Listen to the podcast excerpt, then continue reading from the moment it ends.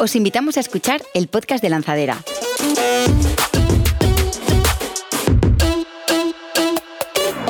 Una serie de conversaciones con emprendedores y expertos de diferentes sectores que nos cuentan en primera persona sus aprendizajes, aciertos y sus errores. Uno de los principales valores de Lanzadera es la posibilidad que brinda de conocer a personas y perfiles profesionales increíblemente interesantes. Por este podcast pasarán muchos de ellos y conoceremos los detalles de su aventura emprendedora. No te lo puedes perder.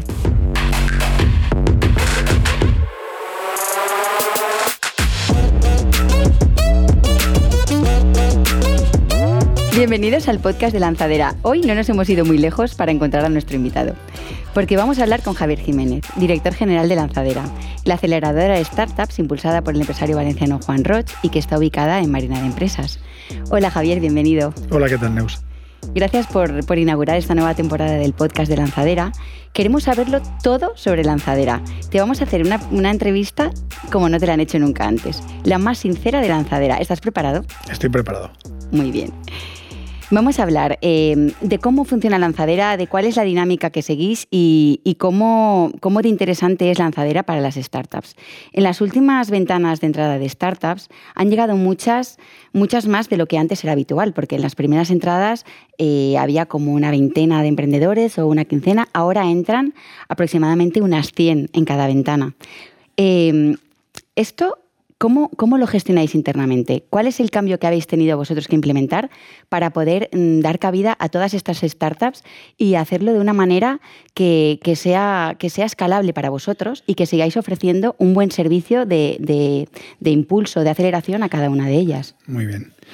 Bueno, eh, el incremento en el número de, startups que están aplicando viene dado porque pues, Lanzadera pues hace nueve años que nació, aquí no nos conocía ni Peter porque no ofrecíamos nada. Mm.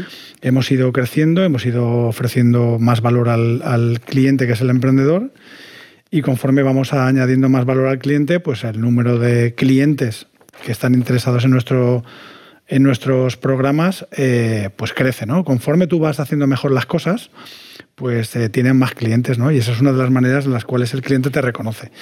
Eh, en este momento, pues estamos eh, teniendo alrededor de unas 4.000 y pico solicitudes año.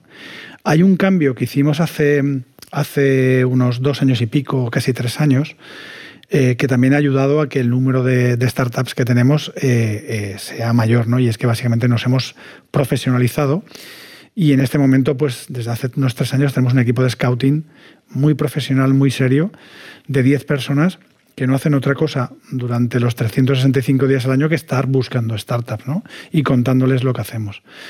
Además, eh, como te decía, pues hemos ido mejorando nuestros programas, aún nos queda mucha mejoría, hemos mejorado un montón, hemos incorporado muchas novedades, hemos abierto también el abanico de tipologías de startups que, que trabajamos antes solamente teníamos de startups del mundo pues, eh, growth y, las, eh, las seed, y ahora ya trabajamos startup pre-seed y trabajamos también con startups scales porque les ofrecemos, ¿no?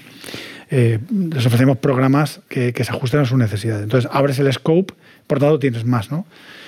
Imagino que ¿Cómo nos organizamos? Habéis ampliado también plantilla. hemos ampliado el equipo y sobre todo también hemos incorporado una serie de partners ¿vale? Tenemos, trabajamos con más de 20 partners eh, que nos ayudan en, el valor que les ofrecemos, ¿no? Las formaciones, las mentorías, en los perks que les ofrecemos, ¿no? Pues gente como Facebook, como Google, como Garrigues, como Mercadona, como Globo, etcétera, etcétera, etcétera, que nos ayudan en la propuesta de valor y eso lo hace todavía más atractivo. ¿no?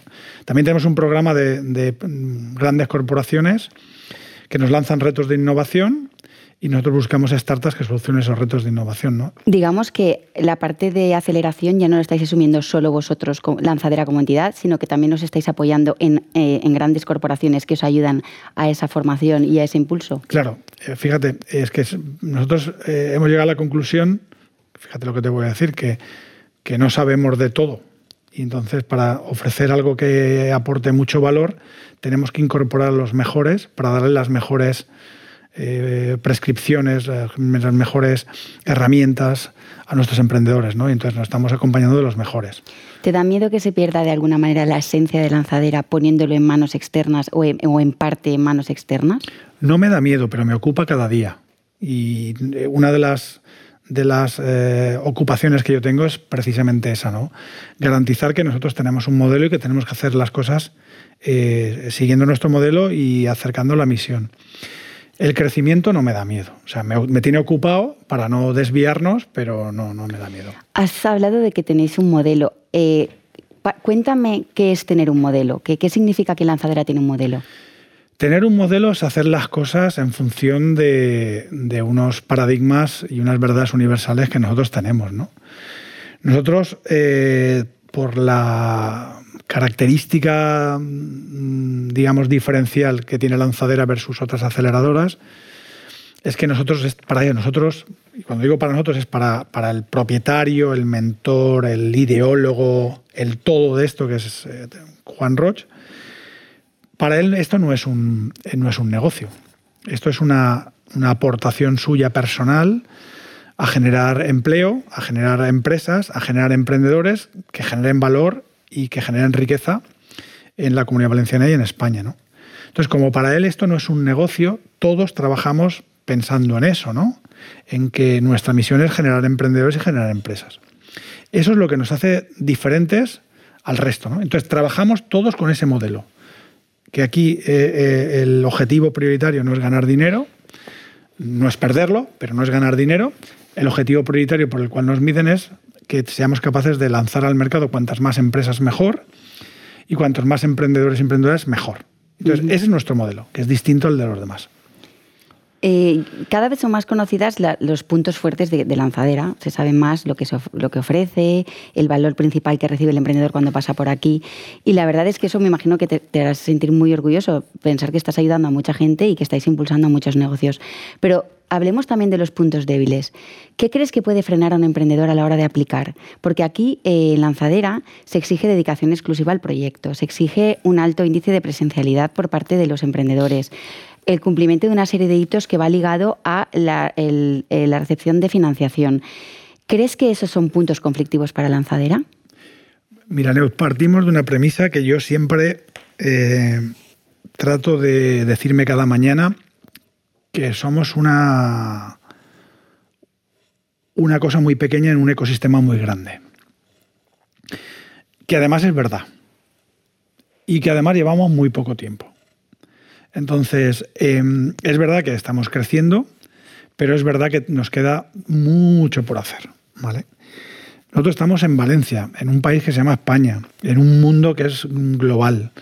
Eh, y la verdad es que todavía tenemos mucho recorrido. Te pongo ejemplos por no esquivar el bulto. Eh, tenemos que mejorar la calidad de nuestros programas, por ejemplo. No todos los programas tienen la calidad que nosotros desearíamos. ¿En qué sentido? Los contenidos no son los adecuados, eh, nos equivocamos a veces prescribiendo contenidos a la gente, a lo mejor pues los materiales que ofrecemos no son los adecuados, no hacemos un seguimiento adecuado, eh, nos faltan contenidos. Eh, eh, todo eso es muy mejorable todavía. Es verdad que es mucho mejor que lo que teníamos. Estamos haciendo muchos cambios para que no sean contenidos a la carta, sino que de verdad veamos que sea una necesidad, poniendo profesionales o herramientas para que seamos más ágiles, que ahora mismo pues por el volumen, ¿no? Tampoco somos los más ágiles del planeta en dar respuesta a las necesidades que tiene el emprendedor que tenemos aquí. Y luego eh, nos faltan todavía pues, conocimientos en algunos sectores que no tenemos y que nos da un poco de vergüenza pues, eh, poder atacar a determinadas startups porque sabemos que no les vamos a poder ofrecer porque no tenemos conocimiento de ese sector. ¿no? Con lo cual, eh, una de las cosas bonitas de esto es saber que te queda mucho por hacer, que no tienes nada todavía y que, mm, bueno, pues eh, la verdad es que cada día encuentro unas cuantas mejoras. Hombre, darse cuenta de, esa debilidad, entre comillas, es el primer paso ¿no? para poder empezar a cambiarlo. Em, eh, hay tres convocatorias al año, en enero, mayo y septiembre, y me imagino, pues eso, como has dicho, que se reciben muchísimas solicitudes. Eh, hay mucha gente a la que tenéis que decir que no, que se queda fuera en cada, en cada una de estas entradas. ¿Cómo es la gestión del feedback? Es decir, ¿es un punto complicado para vosotros? ¿Dedicáis mucho esfuerzo? Porque me imagino que la persona que aplica, pues pone todos, en, la mayor parte de los casos, pone su corazón entero en un proyecto y ahí un caos pues puede incluso determinar cómo, cómo va a ser, eh, cómo vas a afrontar tú el resto de, de la, tu andandura emprendedora, ¿no? Esa gestión de feedback, ¿cómo se vive internamente?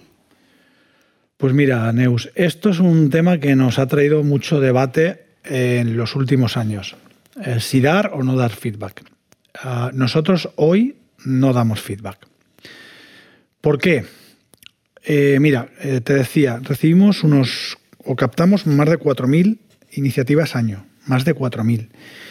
Y entran a los distintos programas alrededor de 300, 300 empresas. Esto significa que unas 3.700 startups se quedan fuera, año. Claro, dar feedback eh, a 3.700 empresas al año nos bloquearía. No haríamos otra cosa. Porque si tú le das feedback a alguien, lo más probable es que abras un hilo de comunicación y lo más probable es que te diga, te dé una explicación a tu feedback y tú le vuelvas a dar otra y te diga que, bueno, pues que te contrarreste con otro argumento y eso se hace eh, interminable. No, no tenemos tiempo ni recursos para esto. Y me da mucha pena pero es que es la mejor de las decisiones. Lo que decimos en este caso es, vale, yo me puedo haber equivocado, que nos, nos equivocamos eh, a veces, eh, aplique a usted la siguiente convocatoria ah, y, lo seguimos viendo, ¿no?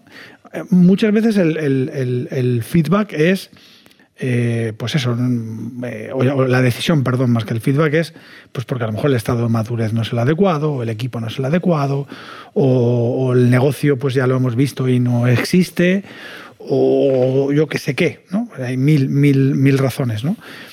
Pero hemos llegado a la conclusión de que, y nos da, pues eso, mucha pena, ¿no? Porque la gente te dice, bueno, pues dime al menos por qué, por qué no me ves, ¿no? Pero es que no podemos llegar ahí. No podemos, Neus, porque no haríamos otra cosa nada más que estar dando feedback porque son un volumen tan grande y no tenemos recursos para esto. Ya, sería invertir demasiado tiempo que a lo mejor descuidaría a, los que ya han sido aceptados y están dentro del programa, me imagino. Claro. Entonces, eh, eso sería descuidar a, la gente que tenemos en el programa y, y como digo, es decir, entre nosotros nos debemos a la gente que está aquí, ¿no? Y tenemos que darle formación. Y mira, como pues esto, pues eh, intentamos, el proceso es muy, es muy, es muy largo, ¿no? Porque estamos, mm, pedimos una serie de documentación, pedimos eh, eh, oye, que nos haga una presentación. En muchos casos, la mayoría de los casos, vienen y nos cuentan la iniciativa, pedimos métricas, pedimos un montón de información y tenemos muchas reuniones, ¿no? Y con todo eso sacamos una conclusión, que algunas veces, la mayoría, es, mira, mm, no, no, no, no puedes estar, ¿no? Esto no significa que la empresa no sea eh, muy buena. Lo que significa es que nosotros hacemos un ranqueo y las excelentes dejan fuera las muy buenas, porque Neus tenemos recursos para lo que, tenemos, aunque somos grandes, pues tenemos recursos para lo que tenemos y, no, tenemos, y no tenemos más, ¿no? Entonces nos tenemos que dedicar con todos los recursos que tenemos a las que podemos seleccionar y entendemos que podemos darle buen servicio. Claro.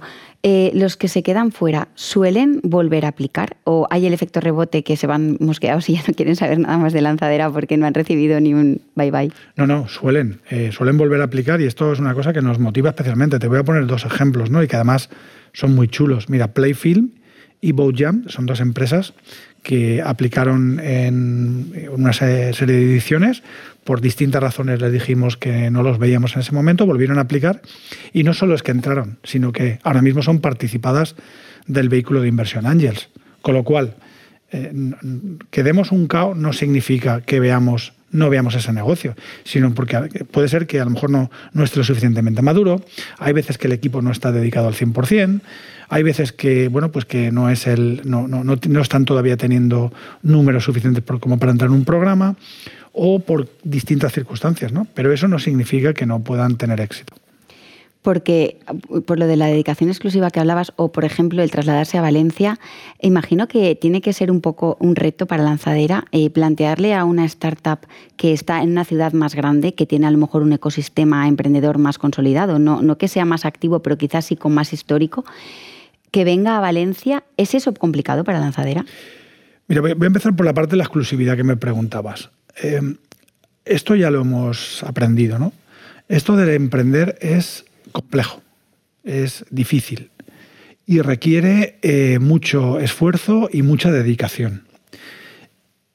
Dedicándole mucho esfuerzo y dedicándole mucha dedicación, eh, es, complicado tener éxito, ¿vale? Pues como muchas cosas en la vida. Lo que hemos aprendido es que a part-time, a tiempo parcial, es especialmente complicado tener éxito. Entonces, nosotros no sabemos eh, escalar una empresa cuyos socios o trabajadores no le estén dedicando el 100% de su tiempo a la empresa. Entonces, mm, esto lo hemos aprendido y, vemos que no, que no funciona. ¿vale? Respecto al tema de la presencialidad, mira, em,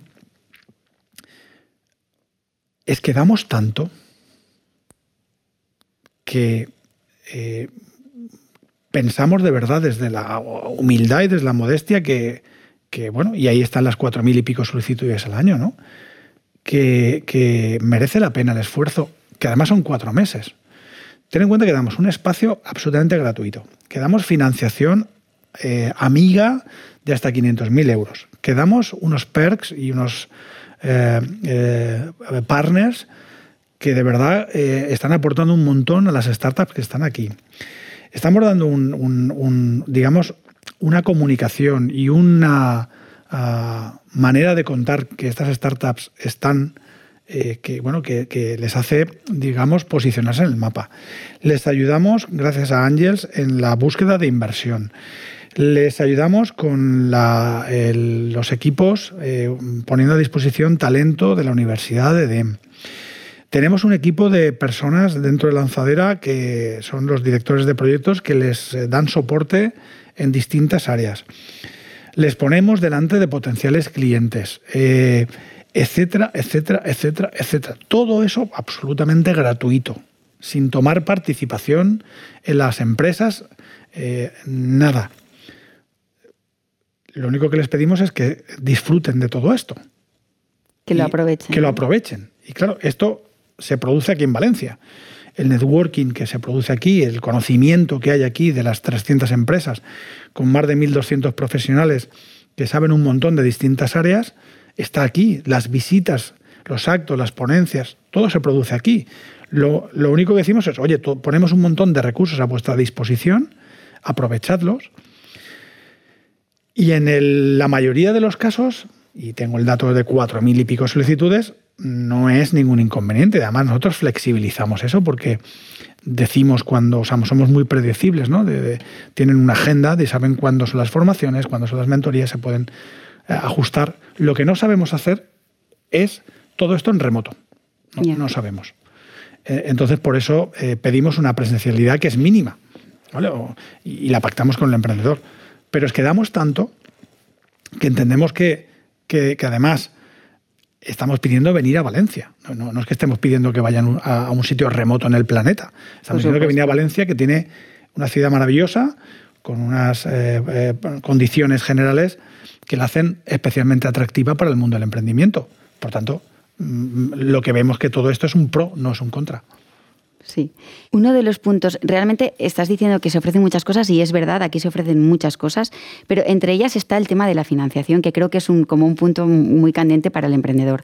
En las primeras ediciones de Lanzadera se daba hasta 200.000 euros. Eh, ahora la política es diferente, ya no funcionáis así. ¿Por qué ha habido ese cambio y, cómo, y cómo lo ha entendido el emprendedor que aplica Lanzadera? Ahora no es así, ahora es más financiación, ahora es hasta 500.000 euros. ¿vale? Y otra de las cosas que hemos aprendido en estos años es que eh, hay una máxima que no sabemos muy bien de dónde viene, pero que si quieres tener una startup, obligatoriamente tienes que tener una ronda de inversión. Parece que no eres una startup si no has levantado una ronda de inversión. Y entonces lo que estamos aprendiendo, lo que hemos aprendido, es que eh, a veces un emprendedor no sabe si lo que necesita son ventas o clientes, lo que necesita son inversión o lo que necesita es financiación. ¿no? Nosotros lo que hacemos es, eh, eh, en lugar de café para todos y en lugar de eh, financiación para todos, es analizar con el emprendedor muy bien cómo está su empresa y qué es lo que necesita en cada momento. Si lo que necesita es inversión, trataremos de, lograr inversión. Si lo que necesita es financiación, le daremos la financiación y si lo que necesita son clientes, trabajaremos para que tenga clientes. Lo que hacíamos al principio es que pensábamos que todo el mundo necesitaba financiación y pegábamos manguerazo de financiación y había gente que estábamos sobre regando una empresa con financiación cuando lo que necesitaba era otra cosa. ¿no? Eh, otra cosa que, me gustaría saber es que, pues, Aquí, pues imagino que habrás visto de todo tipo de casos, todo tipo de startups, a las que funcionan, las que no. ¿Hay alguna que a ti especialmente te haya roto corazón porque no ha funcionado, porque le habéis puesto todo, porque ellos también se lo han currado, pero al final no ha podido ser? ¿Pasa eso? Pasa. Mira, aquí eh, han pasado ya por aquí eh, casi 900 startups. 900. Y claro, están un tiempo con nosotros, cuatro, ocho meses, algunas incluso un poco más detrás de todas estas startups hay personas. Hay personas. Hay eh, incluso familias. Y han habido momentos muy difíciles, muy difíciles. Es, por lo menos para mí, es muy complicado eh, no llevarte a casa algunos casos personales. Es muy complicado. Yo recuerdo, eh, sin ir muy lejos, en, la, en, el inicio de la pandemia, 15, 16, 17 de marzo hasta el 15 de abril más o menos. Claro, la sensación de muchas empresas y muchas personas de esas empresas de haberlo puesto todo, sus ahorros, haber dejado un trabajo, haberse empeñado, haberse pedido un crédito, haberse eh, avalado y de repente te cierran el establecimiento por una cosa que no sabíamos muy bien qué era. Gente que no se había enfrentado nunca a tener que despedir a gente, gente que, le llamaban, eh, pues, o se veía venir una cuota de un préstamo y que no tenían ingresos y que de esos ingresos dependían el bienestar de su familia. Gente que ha tenido momentos que, bueno, pues que te hacían llegar a casa pues muy tocado y que te hacían llegar a casa muy tocado, pero con la cabeza muy fría para tratar de desde lanzadera poder aportarles eh, pues un poco de luz y alguna solución para aliviar todo lo que vivimos el, año pasado, ¿no? Es muy difícil no llevarte, eh, no, no te puedo poner ejemplos porque tendría muchísimos, pero mm, así como te digo que es un trabajo muy nutritivo porque puedes ver y notar el, el apoyo que les das cuando la empresa crece, cuando contratan gente, cuando empiezan a vender, y ese brillo en los ojos hace que llegues a casa diciendo, wow, joder, eh, mi trabajo eh, y el trabajo del equipo de lanzadera está aportando, ¿no? Está aportando algo. Y, lo ves, ¿no? Y lo puedes tocar, ¿no? A una persona como, como yo, que, bueno, pues que no acabo de empezar, ¿no? Sino que ya llevo un tiempo en esto, pues me hace estar especialmente satisfecho, ¿no? Y sí, es muy difícil, aunque seas muy frío, no llevarte en el corazón pues eh, muchas de las historias, ¿no? Sobre todo si se ha intentado, ¿no? Si piensas que en la teoría lo has hecho todo, ellos también, pero luego hay ese elemento que no controlas, que es pues que la vida pues a veces hace que no salga un proyecto. Efectivamente. Eh, pero nos pasa a nosotros, ¿eh? Nosotros hemos metido trabajo y empeño en cosas que luego han sido un verdadero desastre. Y te quedas jodido. Mm. Ah, y cuando ves a gente terceros que lo dejan todo, ah, casos eh, que han dejado su ciudad, que han dejado a su familia eh, lejos, que han dejado, pues eso, pues eh, todos los ahorritos que tenían, y en algunos casos suyos incluso de su familia. Tú imagínate, Neus, llegar un, un, día Nochebuena a, a casa de tu familia, a la cena Nochebuena, y después de preguntarte por cómo estáis y tal, alguien te puede preguntar, oye, ¿qué hay de lo mío, ¿no? del dinero que te dejé para arrancar? ¿no? Hombre, si va todo muy bien, pues la cena de Nochebuena sale fenomenal. Pero si tú sabes que no está yendo bien y que puedes hacerle perder los ahorros de un tío, de un amigo, de un primo, de tu madre, de tu padre o de un hermano, uff, uff, y tú te lo has dejado todo, te has dejado tu trabajo, te has dejado tus ahorros, te has dejado tu familia te has empeñado, te has tal, y a veces no sale. Es duro, es duro. Sí, la verdad es que lo que estás contando debe ser duro, porque es la parte que el emprendedor no ve o, que, sabes, que, las, vives tú porque estás trabajando con ellos codo a codo y sabes todo lo que se están jugando, te sientes responsable también, claro. Eh, una pregunta que te quería hacer acerca de, los corporate que, hemos comentado antes. El tema de, acercaros a la innovación abierta y, a proporcionar esa parte de innovación abierta que buscan las, grandes corporaciones. ¿Cómo es ese encaje? Por una parte, para el emprendedor que pues, va en camiseta, vaqueros, que tiene un horario muy, muy loco y muy interminable eh, frente a, una corporación que suele ser pues, mucho más eh, formal, etcétera. Y, también el encaje de, Lanzadera como entidad, la relación con otras corporaciones. ¿Es eso fácil para vosotros? Digamos que tenéis que pasar por su aro, entre comillas, o ¿cómo lo, cómo lo enfocáis? Yo, más que fácil, yo diría que es divertido. Eh, aquí tenemos a dos, dos mundos que tienen la necesidad y la obligación de entenderse. Tenemos el mundo de la gran corporación, que tiene departamentos de innovación muy chulos y muy grandes, que están haciendo cosas fantásticas, ah, pero que tienen, en este caso, se han dado cuenta que el mundo, en el mundo pueden haber cosas que pueden impactar en que mi corporación tenga un producto o servicio mejor. Y ahí es donde pueden, digamos, tener relación con las startups. Y las startups tienen la necesidad de aprender de grandes corporaciones que llevan mucho tiempo haciendo cosas en su sector muy chulas y que hay profesionales fantásticos que les pueden ayudar. ¿no? Están en dos planos, entonces nosotros desde la humildad pues tratamos de alinear esos dos planos. ¿no? Y eh, eh, eh, pasan cosas muy, muy, muy chulas. ¿no? Te voy a poner un ejemplo que es muy divertido. Yo acompañé hace no mucho a una startup nuestra de blockchain a visitar una gran corporación. Cuando digo una gran corporación, no voy a dar nombres, pero una gran corporación de estas ah, muy importantes, ¿vale? eh, del IBEX 35. Entonces, aquel día la, esta, esta corporación ¿vale? ponía allí al director general y, un montón de directivos relacionados con el mundo este de, la innovación, de, etcétera, etcétera. Y yo acompañé a este emprendedor que estaba contando cuál era su solución de temas de blockchain. Claro, yo estaba viéndole, cuando el emprendedor contaba esto, las caras que ponía el comité de dirección de esta empresa, que eran caras de, la primera, uno, que parezca que yo entiendo lo que este me está contando, porque claro, soy un directivo de una gran empresa y mi director general no puede pensar que yo estoy obsoleto y que no sé qué es esto del blockchain. Y la otra cara que estaban poniendo esos directivos es no tengo ni puñetera idea de qué puñetas me estás contando. ¿Vale? Claro, aquí hay dos aprendizajes.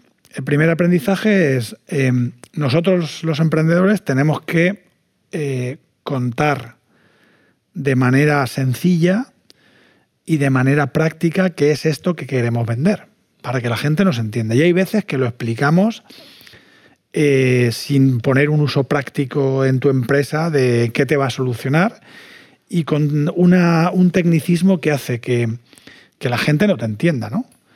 Tal cual. Y luego eh, otra y es eh, que otra reflexión es la innovación va mucho más rápido que la capacidad que tienen las empresas de, digamos, reciclar la formación de sus empleados. Por tanto, eh, esto va muy rápido. Entonces, cuando ya crees que el blockchain es um, bueno lo último de lo último, te aparecen no sé qué y dices, ostras, estás quedado fuera, ¿no? Entonces, esto es muy divertido porque, porque tenemos que ser capaces de las dos cosas, ¿no? Dices, oye, yo, yo tengo que actualizarme y yo tengo que explicar, emprendedor, tengo que explicar eh, mi producto, mi servicio, mi tecnología, tal, de una manera fácilmente entendible y sobre todo con uso práctico para que la gente eh, diga, vale, esto me va a mejorar mi producto o servicio de esta manera. Pero escúchame, ¿cómo lo solucionasteis? Luego se lo explicó en el café así por lo bajín y mira, yo lo que hago es esto y esto, porque aquí yo no Pues yo tenía la sensación de que yo era un traductor. Yo, tenía, yo estaba allí un poco como el juez del partido de tenis explicando, oye, ¿puedes explicar por favor en qué consiste exactamente esto que has dicho? Oye, no he entendido esta palabra que has dicho, ¿qué significa? Como si, yo, como, si, yo, no estuviera entendiendo, que te digo otra cosa, que también es verdad que algunas cosas no las estaba entendiendo. Entonces, mm, yo me, digamos, me hacía que yo no entendía nada, que ya te digo que muchas cosas no las entendía, para que tratar de digamos, de, facilitar el entendimiento a, tal. Y luego, evidentemente, una reflexión para la lanzadera es que cuando hablamos con nuestras startups le decimos, oye, cuando vayáis a contarle a alguien, tratar de poneros al nivel de la gente que os pueda entender, ¿no?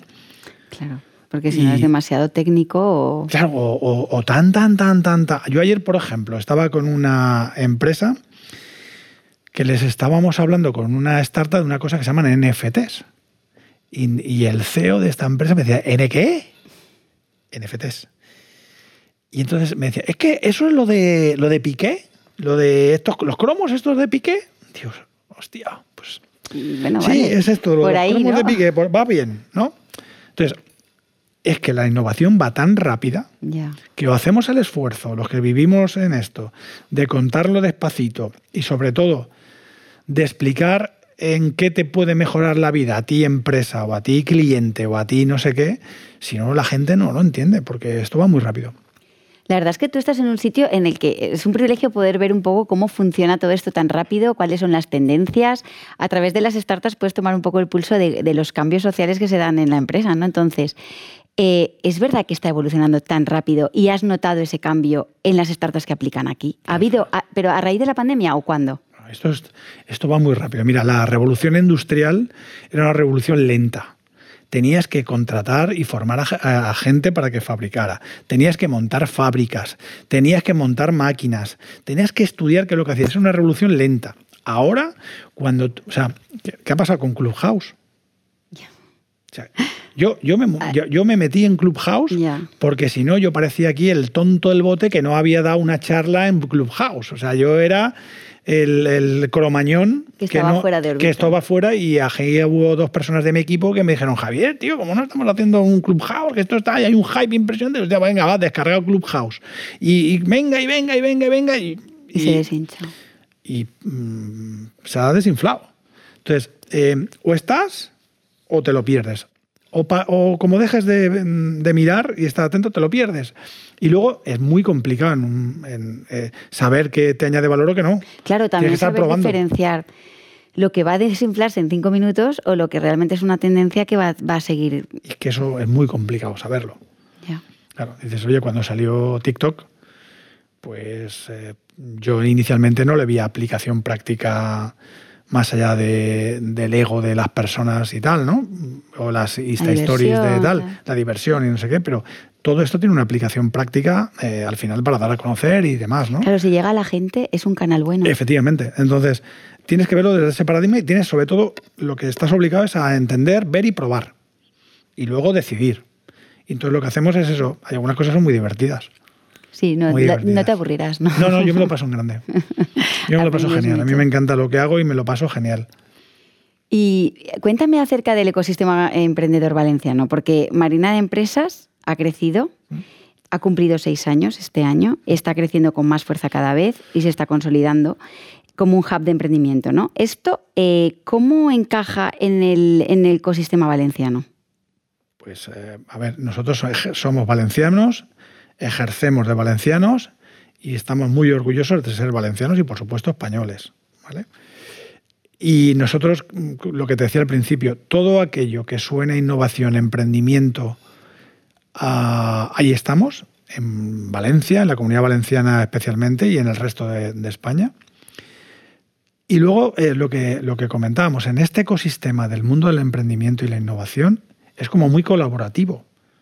O sea, eh, es, em, eh, todos perseguimos un mismo fin de distintas maneras, con distintos modelos, pero todos perseguimos un mismo fin, es crear empresas, crear innovación, generar emprendedores, y eso hace que esto sea muy colaborativo. Entonces nos llevamos fenomenal con todo el mundo, colaboramos con todas las iniciativas. Aquí en Valencia es un lugar muy efervescente en el mundo de la innovación y emprendimiento, ahí están los datos de crecimiento. Podéis consultar cualquiera de los, eh, informes que hay eh, publicados. Eh, Valencia está creciendo muy bien y de una manera muy sostenida en los distintos periodos porque hay grandes empresas y empresas que están haciendo cosas muy chulas, hay el sector público que está haciendo cosas muy chulas y entre todos pues está haciendo que Valencia sea un referente en el mundo de la innovación y el emprendimiento. Y, vamos, y vamos a seguir haciéndolo para que sea puntera y, sea pues, bueno, pues un lugar de referencia en este, en este campo. Porque Marina de Empresas, que ahora es mucho más fuerte, porque desde que se unieron las tres entidades, que por separado ya existían, EDEM, Lanzadera y Ángels, y se conformó Marina, claro, para mí es como de repente irrumpe algo muy fuerte, algo muy grande, que en Valencia es nuevo me preguntaba si había sensibilidades por algún lado, si, si a lo mejor, no sé, consideraban que era como algo, un foco que deslumbraba demasiado, no lo sé. La gente al final, los hechos son los que hablan de todo esto, ¿no? Es decir, Eh, ahí están los hechos de, Juan Roche, ¿no? Valencia, ciudad del running. Una maratón entre las mejores del mundo. Una media maratón, los récords y demás. Eh, un pabellón arena eh, que se está construyendo que va a ser un lujo para la ciudad de Valencia un destino obligado para, valencianos y para el resto de personas de, España y de, y de refuera de España. Eh, ahí está Marina de Empresas, un lugar de referencia en el mundo del emprendimiento y la innovación. Eh, ahí está la Fundación Hortensia Herrero, eh, que es un referente en, el mundo cultural en la ciudad de Valencia, etcétera, etcétera, etcétera. Esos son hechos. Y al final, el ciudadano, el alumno, el emprendedor, ve los hechos y ve la aportación de valor que se está haciendo. Y ve eh, en qué me puede ayudar, o en qué me puede divertir, o en qué me puede formar, o en qué me puede... en fin, esos son hechos. ¿no? Y la gente al final eh, es sabia, es inteligente. Reconoce lo que le aporta. Y reconoce el, valor y el aporte que tiene a la ciudad, a la, comunidad y por tanto a España y a los distintos sectores. ¿no? Por tanto, eso es lo que vemos. Javier, ¿cómo ves tú eh, los paradigmas estos que hay en el mundo emprendedor, como por ejemplo celebrar la venta de una empresa? ¿Cómo, cómo, ¿Qué piensas tú de esto? Pues mira, Neus, eh, yo no sé si al escucharme la gente me van a tirar tomates virtuales cuando me escuchen decir esto, pero yo, mm, llámame carca, pero yo no lo entiendo. Yo esto de celebrar la venta de una empresa, yo, yo no lo entiendo. O, celebrar la, venta de un trozo de tu empresa. Yo, no lo entiendo. Y, me explico. Tú imagínate que tú tengas un, tu piso, tu casa, y que para poder mantener tu casa vendas una habitación. Hasta ahí bien. Tú vendes un trozo de tu casa para poder mantener tu, tu casa. Pero de eso a celebrarlo, yo no lo entiendo. Y además se está convirtiendo en algunos casos en, en el fin de, de todo esto. Y te voy a decir más, que una empresa tenga una ronda de inversión o haya vendido un trocito de su empresa, no significa que la empresa vaya bien. No significa.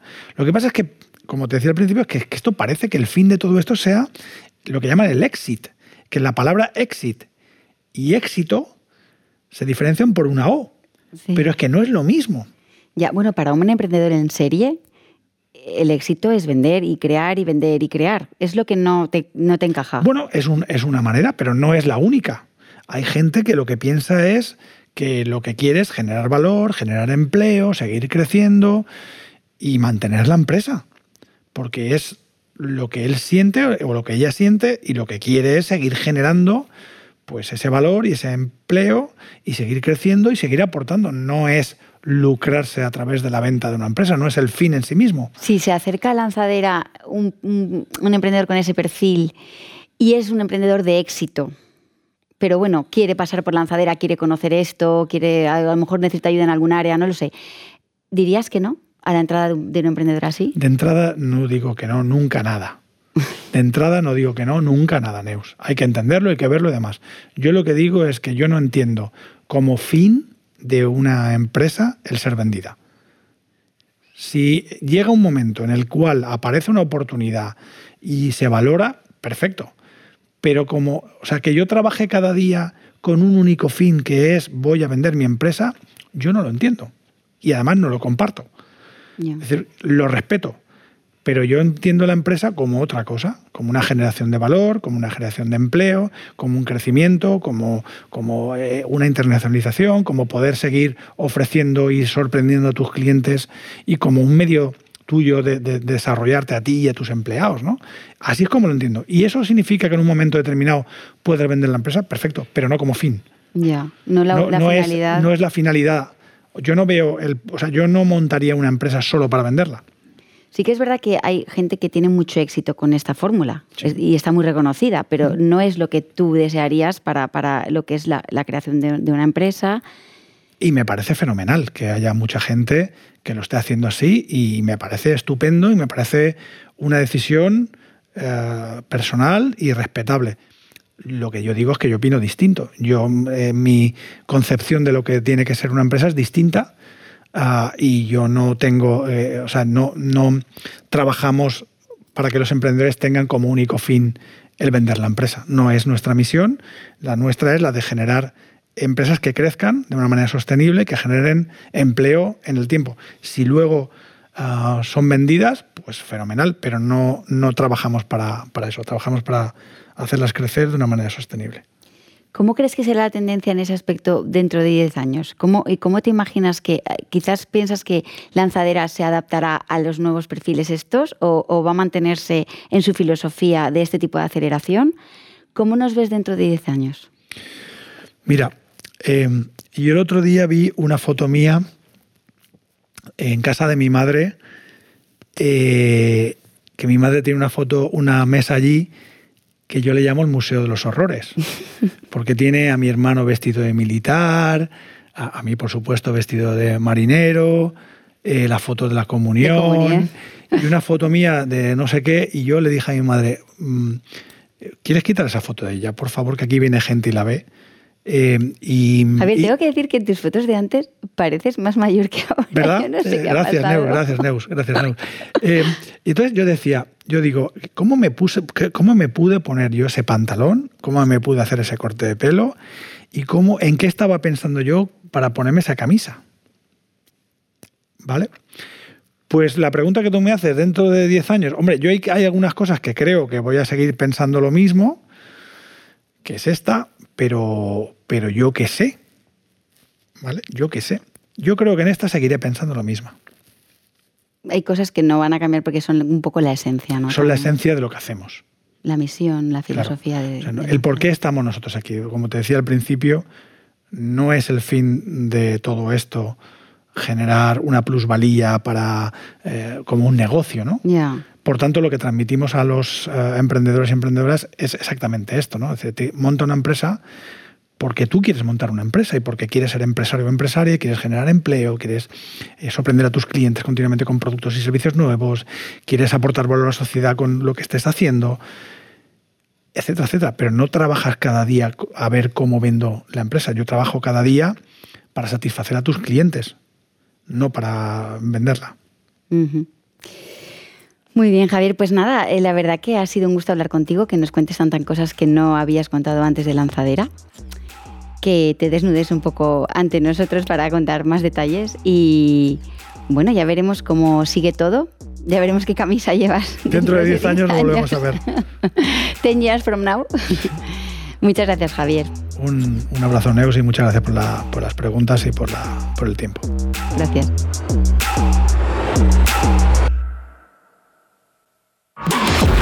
Espero que os haya gustado la entrevista a Javier Jiménez.